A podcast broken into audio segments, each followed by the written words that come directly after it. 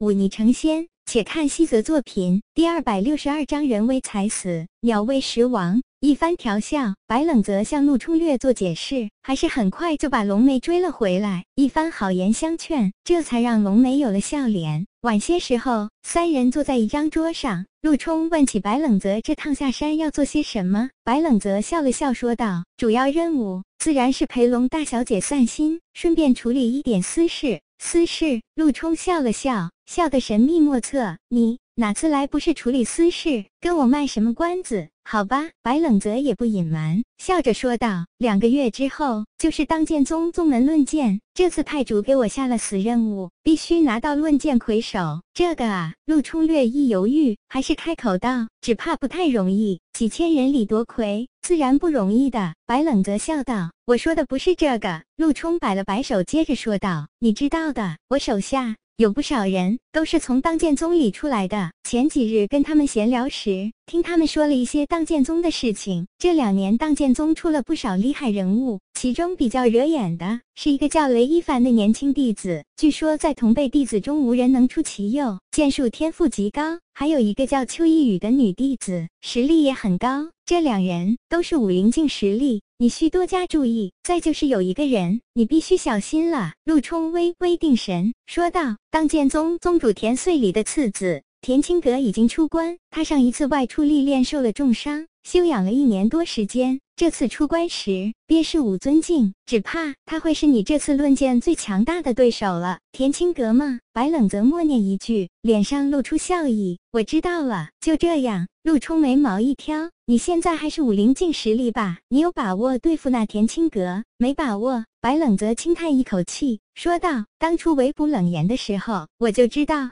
自己跟武尊境差距还是很大的，若无意外，只怕我是打不过的，那也是没办法的事。”陆冲轻叹一口气，说道：“那田青阁错过了两届论剑，这次参加只可能是最后一届，却恰好被你碰上了，这大概就是对你的磨砺吧。若输了，你要看开。”白冷则哈哈一笑：“我尽量。”田青阁嘛。白冷则藏在桌下的左手不自觉地握紧，龙梅觉察到，却也只是心里想着，他大该把田青阁当成了自己潜在的对手了吧，并没有在意。第二天，白冷则委托陆冲带着龙梅在平州城里好好转转，全当散心。龙梅虽然心里希望他陪在身边，但想到自己这个一直叫自己师妹，其实无论年纪还是拜入父亲门下的时间都比自己晚的男子，还有一场重要的论剑，只得放弃。白冷则朝着龙梅报以歉意的微笑，转身朝着城东走去。一路上他也没有刻意的伪装，就那么大咧咧的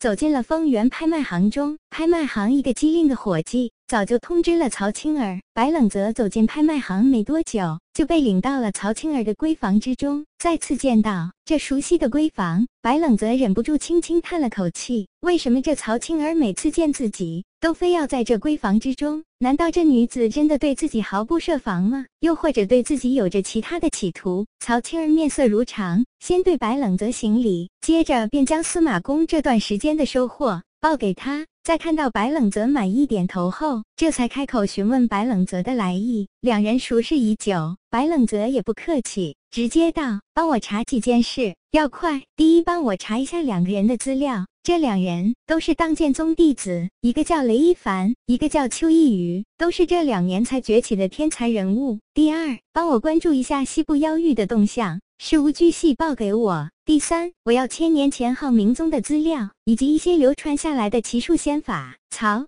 青儿点点头：“奴婢记下了。再就是帮我找两样东西。”白冷则眼睛直盯盯地看着曹青儿，说道：“第一是一套软甲，贴身穿的那种，要最好的。第二是找一份妖血，一定要是熊类妖物的血，实力越强越好。”曹青儿听到这话，抬起头来问道：“公子要的这第一件宝物倒是不难找，以前曾有几件这样的东西，经我手拍出，我大致知道来路。至于这第二件，只怕不易寻找。一来熊类妖物本来就稀少，即便有，也都是在那些深山老林之中，而且大多实力强大，怕是钱财开道。”白冷则从怀中摸出薄薄一叠金票，推到曹青儿面前：“重金之下，必有勇夫，这不用我教你。”奴婢知道了，一定尽量去办。很好。白冷则站起身来，似乎想到了什么，突然笑道：“曹主管，你有一件事做得不地道，不只是何事？”曹青儿满脸诧异问道：“我上次托你找寻一把软剑送到闵仓派我师妹手中，这件事你可做了？”听到这话，曹青儿一愣，随即紧张道：“奴婢以为那不过是公子的一句戏言，为的是掩饰你我的接触。”看到白冷则微微眯眼，眼睛里寒芒乍现，曹青儿立刻闭嘴，躬身道：“奴婢知错了，这就去做。我说的每一句话，你都须记好了。记着，这是在平州城，在平津王的地方。若我对你和司马公有一丝一毫的不满，你们知道结果的。”白冷则轻轻推开门，转过头来，又补充了一句：“当然，到目前为止，我基本还是满意的。”曹青儿额头上的冷汗一下子流了下来，恭恭敬敬的将白冷则送出拍卖行，这才深深的呼吸了几口气，压下心中悸动。自己与司马公的地位，现在看似比之前高了许多，但这地位的代价却同样昂贵。他很清楚，若是自己真的让这位白公子失望，那么他只需知会一声平津王手下，甚至不需要他们亲自动手，只需要将消息放出去，单单瑞王爷就绝不会放过自己二人。而白冷则以他和平津王世子的关系，那位瑞王爷还真不能把他怎样。为了保住自己和司马公，那么即便做出一些牺牲，甚至是自己的身体，那也是完全值得的。人为财死，鸟为食亡。